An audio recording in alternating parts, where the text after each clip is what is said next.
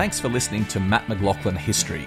Become a subscriber to receive exclusive bonus episodes, ad free listening, early access to all episodes, and special member only events. Click on the link in the show notes or visit patreon.com forward slash mmhistory. Burrow's furniture is built for the way you live. From ensuring easy assembly and disassembly to honoring highly requested new colors for their award-winning seating, they always have their customers in mind. Their modular seating is made out of durable materials to last and grow with you. And with Burrow, you always get fast, free shipping. Get up to 60% off during Burrow's Memorial Day sale at burrow.com slash ACAST. That's burrow.com slash ACAST.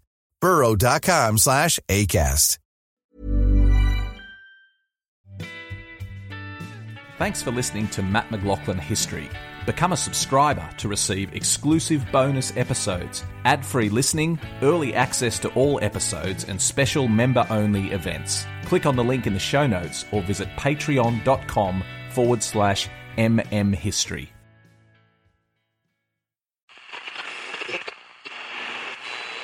This is the Living History Podcast, broadcasting live across the airwaves.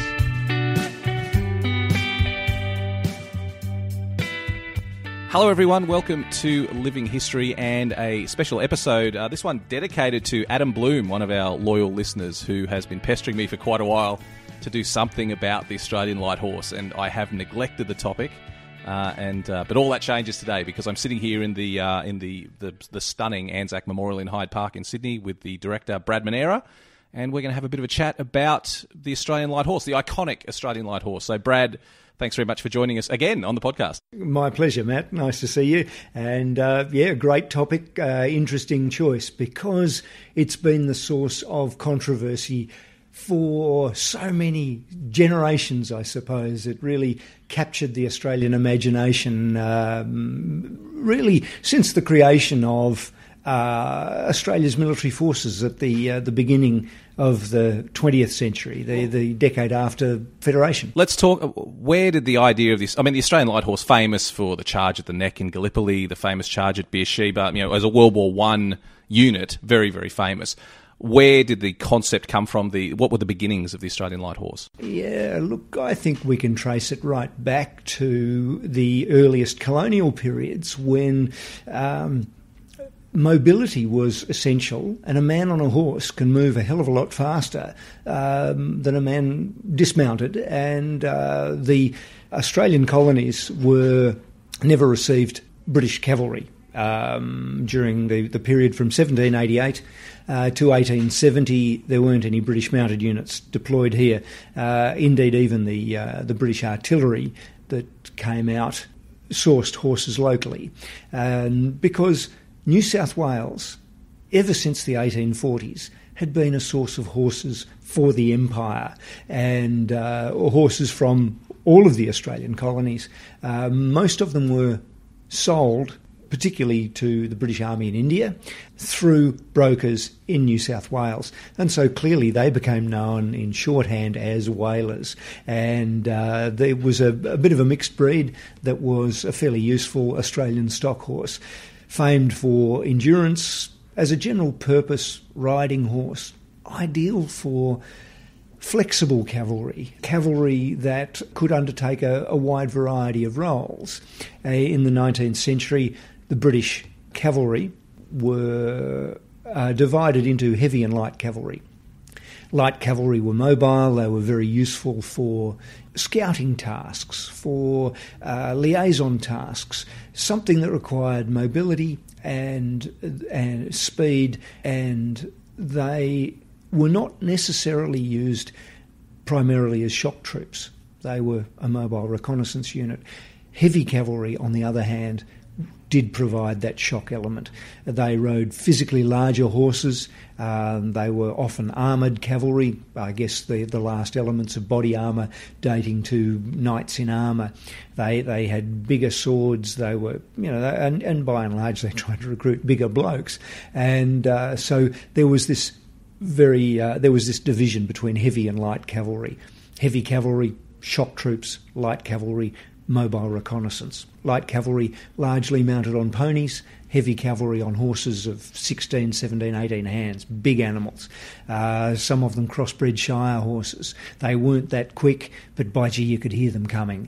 And, uh, you know, if you're an infantry in square, soldiers, sta- uh, soldiers standing shoulder to shoulder with bayonets fixed, and you've got a hundred, a thousand, two thousand of these people bearing down on you. The, the ground is shaking. It's it's a terrifying spectacle. Is being charged by heavy cavalry. It really took very steady infantry to stand firm in front of heavy cavalry. So that was a really useful uh, way of dividing and using the mobility that men on horses provided. By the end of the 19th century, it became obvious when infantry have got breech loading rifles, they've got range, they've got firepower, and when things like lighter, more mobile field artillery and particularly machine guns start entering the battlefield, the man on a horse is presenting a very large target. And so the traditional mounted arm of armies, the, the cavalry, start to think about reorganising how they are used on a battlefield. The thought of a mounted cavalry charge is suddenly becoming a specialist task that is used rarely rather than mm, the natural use of, of cavalry. And so, uh, what you tend to find is that cavalry, both heavy and light, are undertaking the same tasks by the late 19th century. They're losing their traditional uh, tasks and becoming blended, and they are providing soldiers who can move, use the mobility of men on horses, but engage the enemy dismounted, which was traditionally the role of dragoons, uh, an arm of cavalry that uh, gave a, a mounted soldier firepower with mobility move from battle to battle, but go into action dismounted. Um, so you, have got this very complex uh, branch of the army that can do a whole range of tasks. Uh, but they specialise in certain aspects. By the 19th century, that specialisation is starting to disappear. At the same time, the British Army have pulled out of the Australian colonies in 1870, and in the decade that immediately followed, the Australian colonies started to think about the potential for a threat. The British have gone. We're lucky to have an occasional visit from a British warship in the Australian station, but is that really going to help us in the event that the enemy get a, a contingent ashore? How are we going to deal with that? And so the Australian colonies, in their own way, started to think about creating their own little armies, if you like. They were never going to ha- be able to have the infrastructure for a major army, so they tended to call these defenders defence force or military force. So they're forces, plural, because there's a cavalry force or an infantry force or uh, an artillery force. Uh, some are volunteer forces, some are militia, uh, some are permanent force, usually Brits on exchange. And so when the Australian Commonwealth is created in 1901 and we have a Defence Act in 1903, we don't have a standing Australian army, we have Australian Commonwealth Military Forces, plural, and that's what the Australian General Service Badge reads. What that meant was that each of the colonial defence forces or the colonial military forces are amalgamated, and they've got to work out how these units that have evolved quite separately are going to work together. Of course, they don't really get tested until 1914, but that gives them a decade. And what they've been developing is defence forces that are based on a British model, but it's something that the colony can afford. So some of the wealthier colonies develop quite complicated units of artillery siege artillery, coastal artillery, field artillery. They develop infantry units that are modelled on line regiments. Others are uh, locally uh, modelled on British rifle units. And uh, when it comes to mounted units, they start to look around at the British model, and some colonies choose to go down the cavalry route. But what sort of cavalry? Do we want heavy cavalry? Do we want light cavalry? Do we want dragoons? What's happening in Britain? And they're watching this transition from cavalry specially armed for specific purposes to a much more flexible mounted arm that maximises its mobility.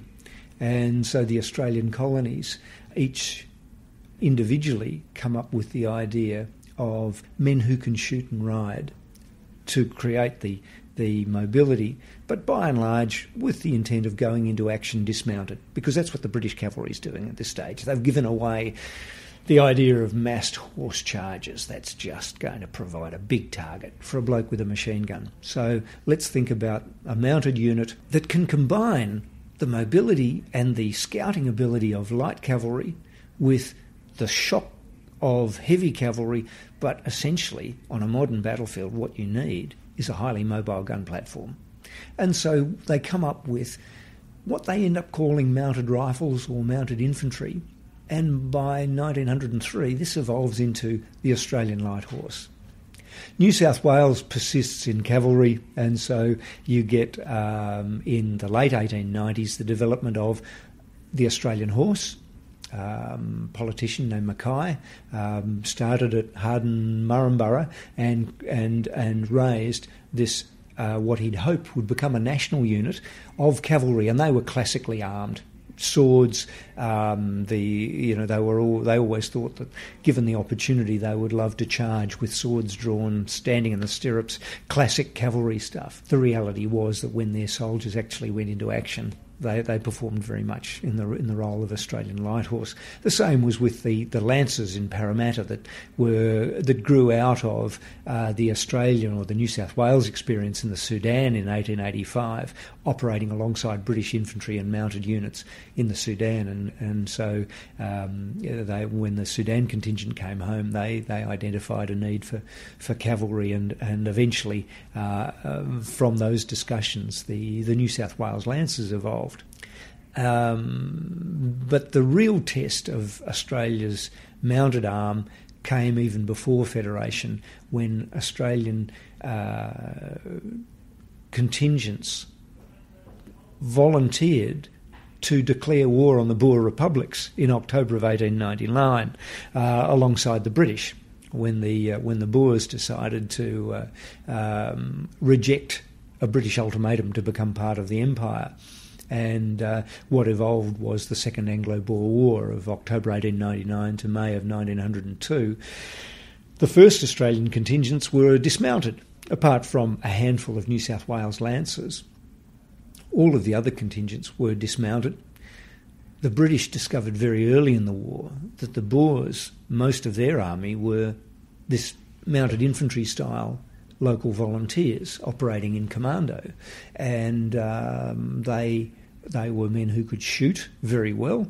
Uh, by and large, they went into action dismounted, but they had the mobility of mounted soldiers, and so the British put Australian colonial troops and indeed colonial troops from all around the empire that had started to arrive in South Africa onto horseback. Initially, that led to some very amusing situations because uh, in, from my home state in Western Australia, the first WAMI, the first Western Australian infantry that arrived were stuck on horses. And they go into action on the 9th of February 1900 and these were all railwaymen from Midland or um, you know office workers from Perth. They couldn't ride, and uh, so when they bump into 500 Boers coming out of the the uh, towards the um, the Eastern Cape, uh, and they're on patrol with the Inniskilling Dragoons, who are very fine horsemen, and uh, the Inniskillings realise if they've got to fl- you know, shoot and scoot, if they've got to engage the enemy and then run, the, the Western Australians aren't going to keep up with them. So they say, you blokes hold the hill and we'll go for help. And uh, so 27 Western Australians uh, on, their, on their horses ran for a, uh, a little feature uh, near Colesberg and uh, they defended that. It became known as West Australia Hill, but operating in a mounted infantry role. And that was the task that Australian mounted troops became very adept at in South Africa and they came back from South Africa with a, an extraordinary reputation for being able to um, adapt to a changing battlefield environment and to put men on horseback that became very, very useful, highly mobile force.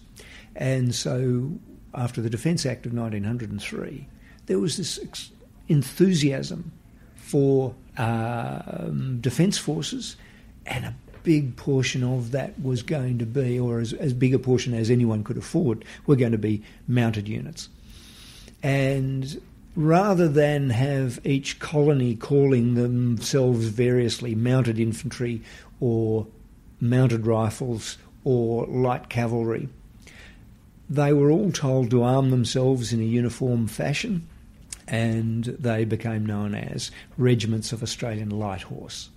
And um, so there's always been um, this discussion about were they mounted infantry, were they cavalry.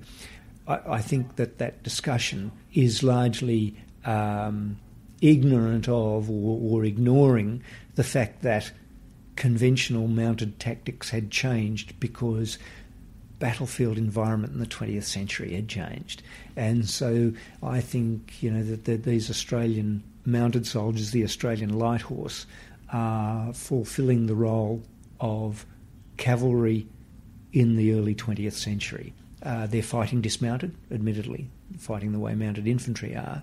However, they're using their horses for scouting, they're using their horses for mobility, and from time to time, they use those horses in shock tactics.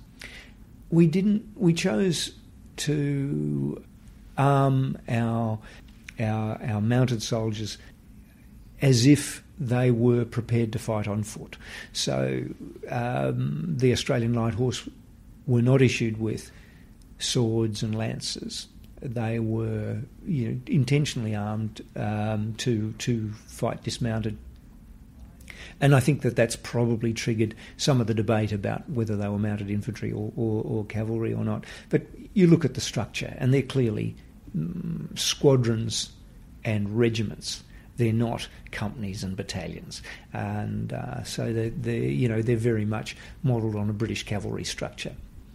Brad, fast forwarding to the First World War, which is obviously when they the Australian Light Horse performed their most famous acts. Tell me about who were the men who were enlisting in the light horse. And I mean, there's a huge romanticism about the light horse now. It's seen as a very sexy part of the story. Was it like that in the day? Was was a young bloke joining the light horse seen as quite a distinguished option compared to just running off and joining the infantry? Joining the Australian Light Horse was very clearly uh, a, a, a romantic direction for a uh, for a volunteer to take. Um, the the light horse had uh, prior to the war always tried to create a degree of mystique about themselves. Uh, the Queenslanders were wearing emu plumes in their hats. The Western Australians were wearing black swan's feathers. The um, the the Australian horse in New South Wales were wearing black cock's feathers. So you know the, they were they were identifiably different. They wore, unlike the infantry, they wore leather leggings. Uh, they wore leather 1903 bandolier equipment, whereas the infantry was wearing the 1908 webbing equipment. So you know there was a light horseman stood out, and um, any bloke with a with an ego uh, wants to stand out, and uh, so there was a real attraction f- uh, when the AIF was created to join the light horse, and uh, initially it was going to be the smallest component of our um, our overseas expeditionary force. Initially, the plan was to create a um, an entire division of infantry soldiers, up to 18,000 strong, uh, accompanied by one single brigade of Australian Light Horse. Now, there's well over 20 regiments of these guys in our militia army in 1914. So everybody wants to join, but there's only four regiments for them to do that. And so there's this great competition to get into the light horse. What that meant was they could be very, very choosy and so they were uh, the sons of pastoralists. They were the sons of politicians. They, it was quite a, a, privilege, and indeed, Western Australia, for example, was initially not invited to create an AIF light horse unit. And there was an enormous outcry, and uh, there was a strong local sentiment that if I can't ride to war, I'm not going. uh, I'd rather stay with my horse back in Western Australia than, and, and so it took several months before Western Australia was finally allowed to raise a light horse regiment AIF. So yes, absolutely, there was a very very strong mystique about the, the light horse. Look, perhaps it was a hangover from the Boer War. Perhaps it was a hangover from the days when our politicians said that you know there was this inducement uh, to enlist and the government only wants men who can shoot and ride. Um, Perhaps it was a hangover from some of the industrial disputes in the late 19th and early 20th century, where the light horse had played a uh, significant role in the um, in aid of the civil power in in uh, you know strike breaking and that sort of thing. Probably uh, these days we'd, we'd, we'd question the role of the military in uh, in aid of the civil power, but uh, it was certainly a, a, a, resource to be used uh, in colonial and early 20th century Australia. But yeah, absolute mystique about the light horse. Uh, they look different. Indeed, they look fabulous when they riding down George Street in Sydney or, or down the terrace in Perth. Um, people saw them and and uh, you know that was a unit that you wanted to join. That mystique uh, came crashing down a little bit with the Gallipoli campaign when the light horse were deployed to Gallipoli unmounted, left their horses behind. Well, I mean, we all know the story. I mean, we don't. I don't think we have to spend too much time, you know, delving into the history of the Nek, etc. But talk to me about uh, what was the relationship like between the infantry and the light horse at Gallipoli, for example, in a place where everyone is jammed in living amongst their own filth, and it was a great equaliser, the, uh, the, the, the killing fields of Gallipoli. What was the relationship like between the infantry and the light horse in that environment? Mm, I think the Gallipoli campaign is a really fascinating study for exactly the examining the relationship between uh, the mounted and dismounted arms within the AIF. Uh, obviously, the, the campaign began with an infantry assault uh, that bogged down on the second line of ridges um, by 10.30 in the morning of the first day. And then, as the uh, the Turkish counterattacks uh, continued through May, um, there were calls for reinforcements, and um, the AIF decided that the light horse regiments would be broken up and sent as batches of reinforcements to the infantry. The light horse absolutely jacked up, said, "No, if you, we will go, but we will go as identified bodies. We will not be absorbed into the infantry. And uh, and so the the situation was so desperate that they clearly needed the units to deploy, and so the light horse uh, left about twenty to twenty five percent of every regiment stayed in Egypt to keep the horses healthy, uh, keep the horses fit.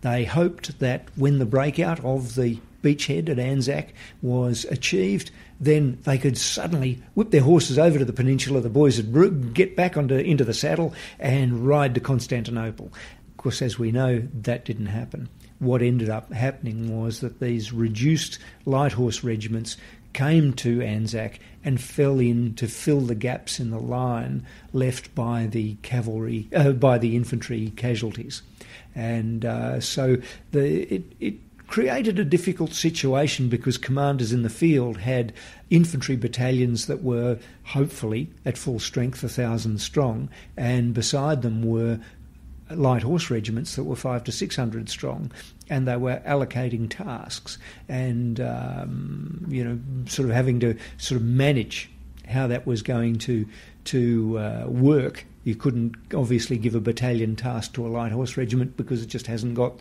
the uh, the number of soldiers. Nevertheless, it worked.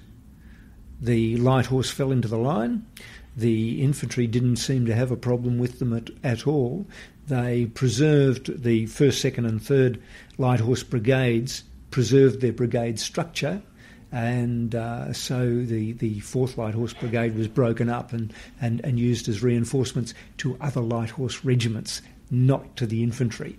And uh, so that was uh, the way the campaign was, was managed. And there doesn't seem to be any evidence of animosity, but when you look at the photographs, um, notionally, the light horse was supposed to have been reissued with infantry equipment so that they were not identifiably different. Enemy intelligence couldn't pick up exactly who was, was operating opposite them. They were told to, to, to leave the most distinctive aspects of the light horse uniform behind. Uh, and yet the photographic evidence would suggest that enough of the light horsemen smuggled their uh, leather bandoliers and even uh, from time to time emu plumes ashore at Gallipoli uh, and leather leggings and so on and you, and you see photographs of, of light horsemen and they're very obviously light horsemen using their, their, uh, their 1903 uh, mounted pattern equipment rather than the infantry kit. Selling a little or a lot? Shopify helps you do your thing however you cha-ching. Shopify is the global commerce platform that helps you sell at every stage of your business. From the launch your online shop stage to the first real life store stage, all the way to the did we just hit a million orders stage.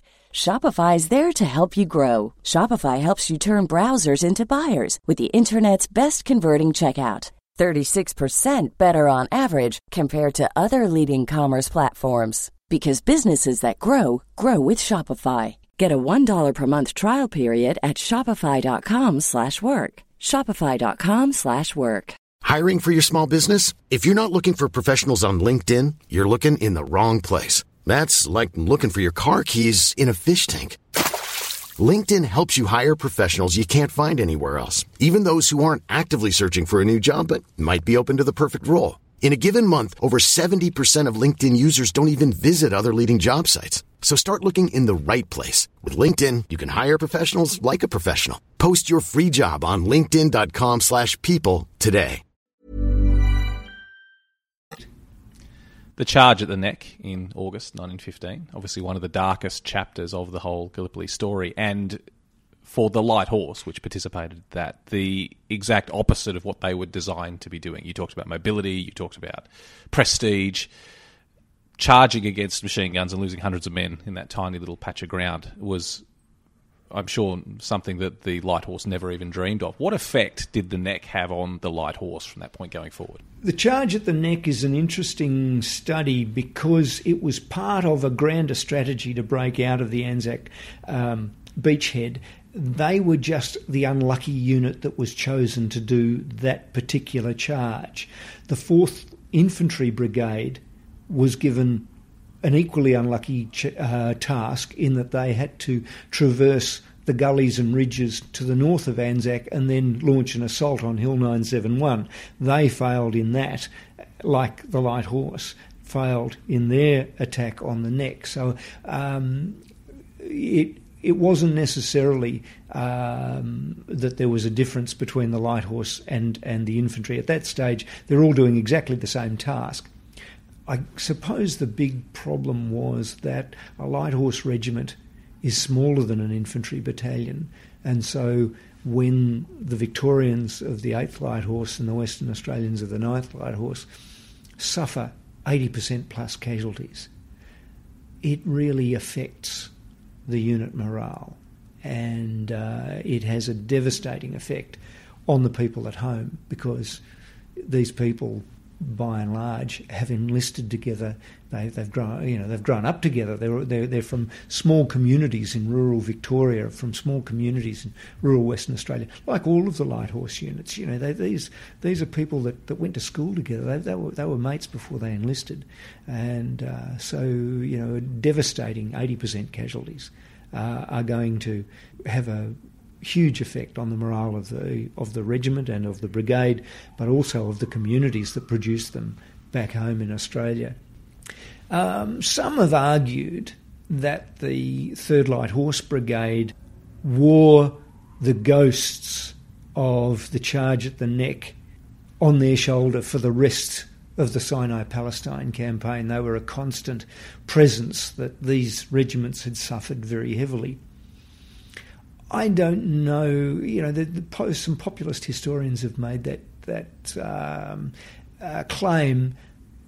I don't know, you know, by 1916, the casualties from Gallipoli have been replaced by a massive uh, recruitment drives and a very, very enthusiastic uh, home population that have volunteered.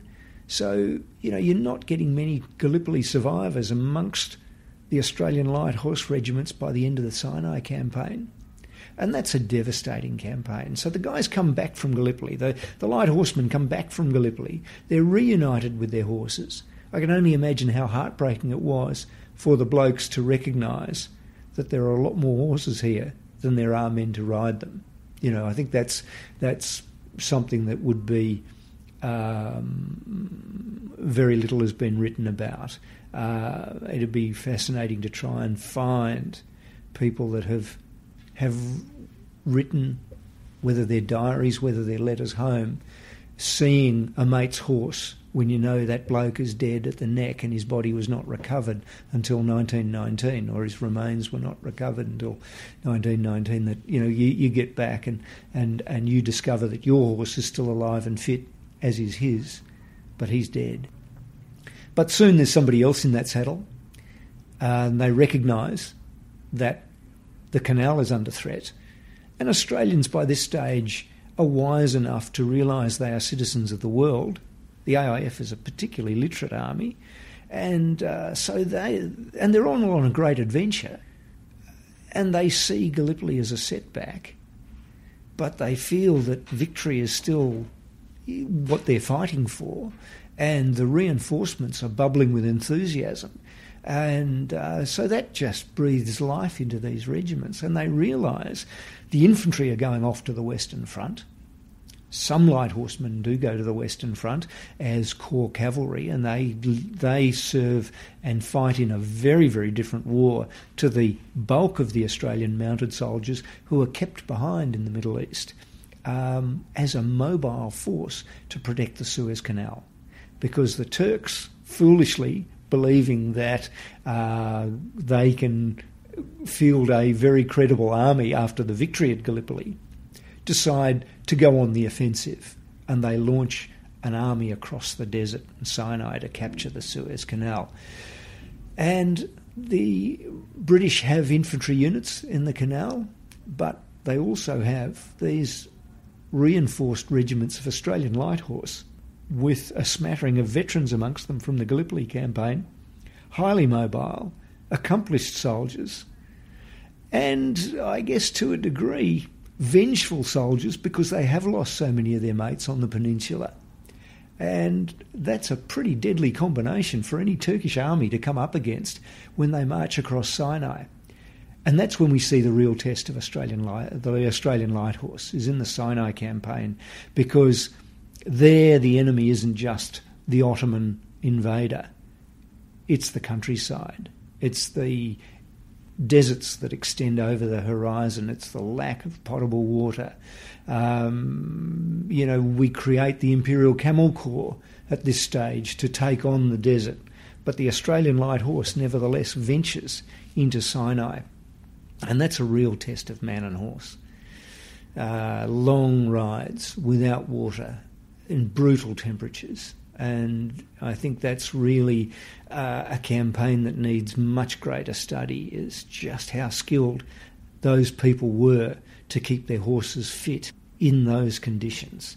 And uh, and they they fight remarkable battles, bloody battles against mass Turkish infantry and indeed mounted Turkish soldiers, uh, and they they they win. They win at Romani. They uh, they charge. Mounted Third Light Horse Brigade gets on their horses at Magdhaba just before Christmas 1916, and they charge the Ottomans who have taken position around the uh, the wells, and they drive them out. So you know a big part of the success of the Sinai campaign is down to the Australian Light Horse, and they are fighting as mobile scouts, uh, as mounted infantry, being able to, you know, particularly at places like Romani, where the, the Turks are coming on in massive numbers, and an Australian Light Horse Regiment can mount up and relocate and deliver massed rifle fire at a moment's notice, much much more quickly than infantry possibly could.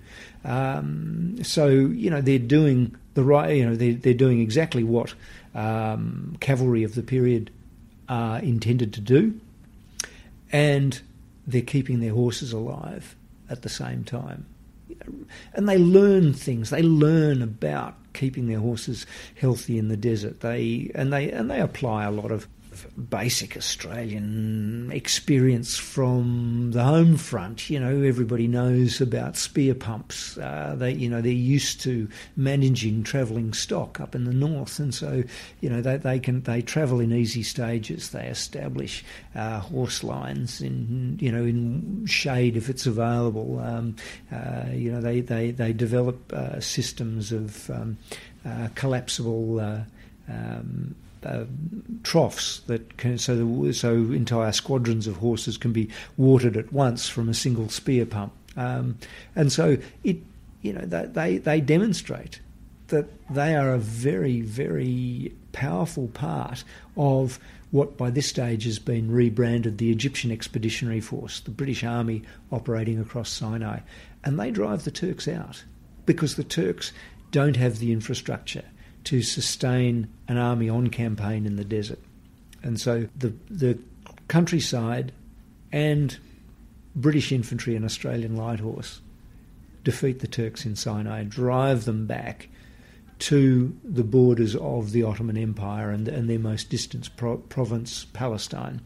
And then the role changes again because what the Australians and the British, what the Egyptian Expeditionary Force encounters when they come up against that frontier of the Ottoman Empire is a line of fortifications running from Gaza on the coast inland almost as far as the water wells of Beersheba. And uh, because the army is being led by um, British infantry. By this stage, they've got tanks. Um, there's there's a very active air war occurring over the Middle East. The British launch their offensives against Gaza. Gaza's great if they can capture it. Uh, it means that they've got port facilities, they can land supplies and water. Uh, if they keep close to the coast, there's a potential for naval gunfire support, or at least the Navy to provide extra communications, uh, floating hospitals, all of those sorts of things that keep an army operational. But at Gaza, they bogged down. And through early 1917, the army butts its head up against very well considered Turkish and German defences at Gaza. First and second battle. Uh, first battle almost succeeds. The Australian light horse do this extraordinary flanking move, but because of the poor communications, the, the fog of war, if you like, they're, they're withdrawn. So Gaza is nearly falls in the first battle. At the last minute, the hard-won advances by the Australian Light Horse are neutralised by a more caution, a commander probably exercising more caution than he needed to. So they withdraw to their start line, and they then, a few weeks later, launch the Second Battle of Gaza. And again, men on horses are shot to a standstill.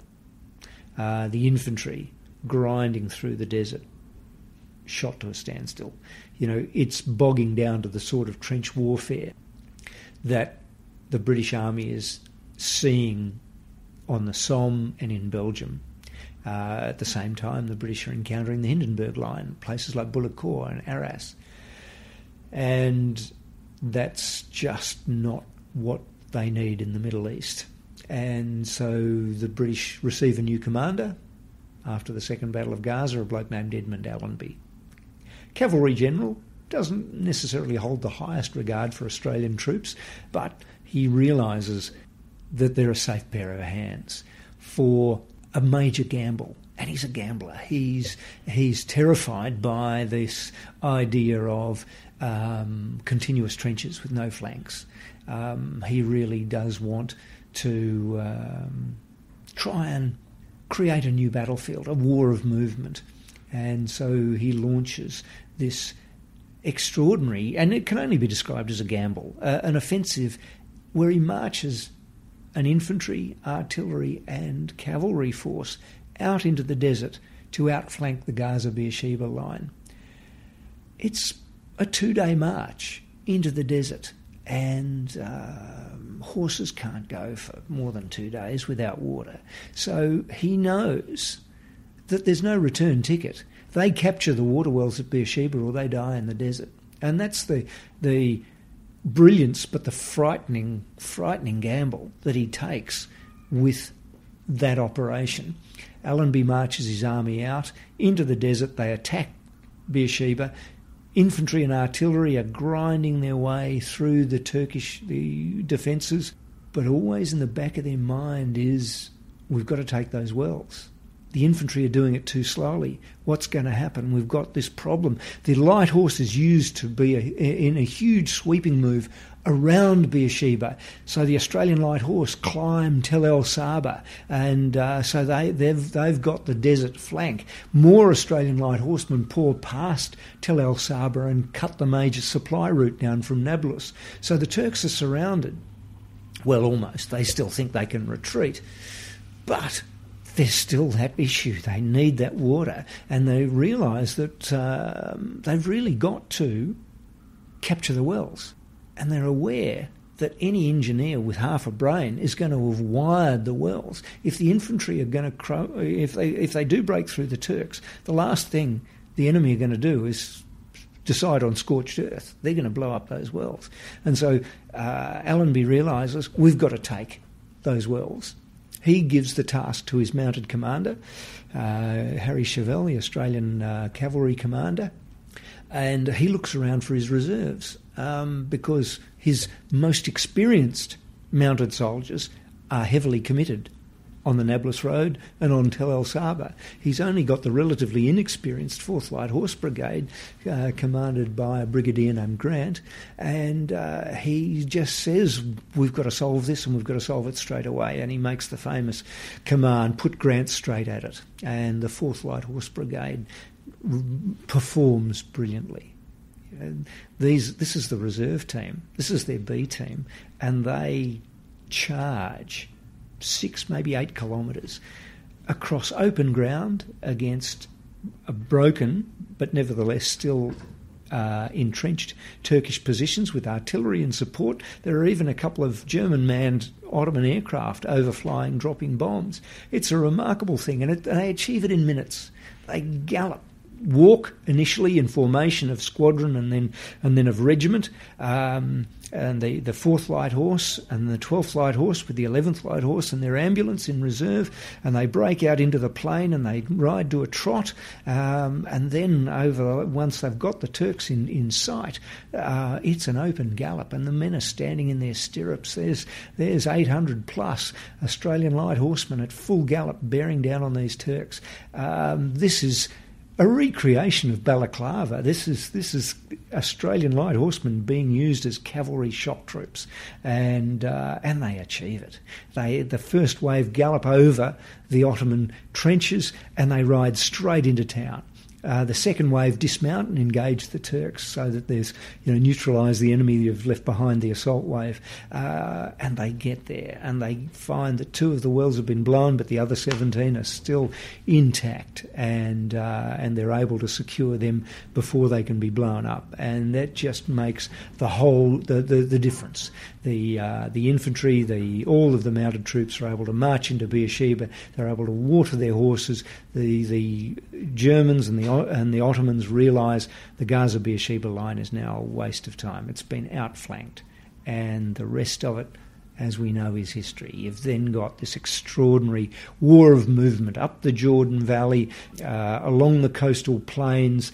Uh, it becomes a cavalryman's war and the Australian light horse take to it. You know, the camel corps is is uh, dissolved, and um, the the Australian light horse takes a major role in the the uh, as I say the campaign up in the Jordan Valley. They they ride into what's now Jordan. Uh, they raid Es Salt. They ride towards Amman.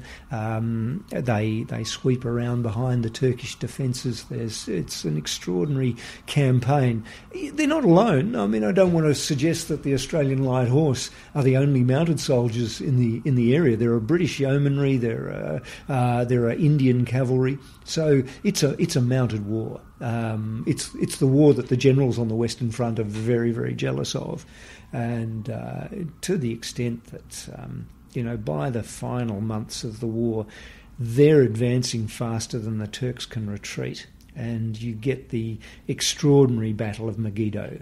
You know, they're fighting over the same ground, as the uh, the the the, uh, the battle of Armageddon and the uh, and then the, the, book of Revelations. You know they and and it's a very and, and again, I mean, I think uh, Megiddo and the Great Ride is a demonstration that the light horse can't win wars on their own. Um, that you, you you need the threat of infantry um, with all of their infrastructure, artillery, and so on. Um, the uh, so the Battle of, of, of, Megiddo is is very very well organised, and I think it's Chauvel at his most brilliant, where they uh, he he's he by this stage um, he's got an entire corps, and uh, he's able to use aircraft and use infantry and artillery to make the Turks believe that there's going to be a drive along the coast, but also another drive up the Jordan Valley and beyond. And so the Turks split their army to face both of those threats, and that creates a gap. And it's into that gap that he thrusts all of his mounted soldiers. And you know, the great ride to Damascus occurs in those final months of 1918. The Australian Light Horse, uh, the British cavalry, and the Indian cavalry ride between the Ottoman armies, and they just throw any attempt, any possibility that the uh, the Ottomans have of defence uh, on its on its head. They, they, you know, they, they're, they're, are enemy coming at them uh, from from in front and behind, and you see footage of lines and lines, tens of thousands of Ottoman troops surrendering. Uh, and and being sort of mustered, brought into British infantry regiments and Australian light horse and British cavalry, uh, leading the way. And um, you know, I mean, there's still a few um, political issues, of course, and uh, you know, out in the in the desert, you've got uh, Faisal's Desert Army, the Hejaz Army, the Arab Army, uh, and there's a, a, need to include them in this in this great victory, and so they were uh, earmarked for the taking of Damascus.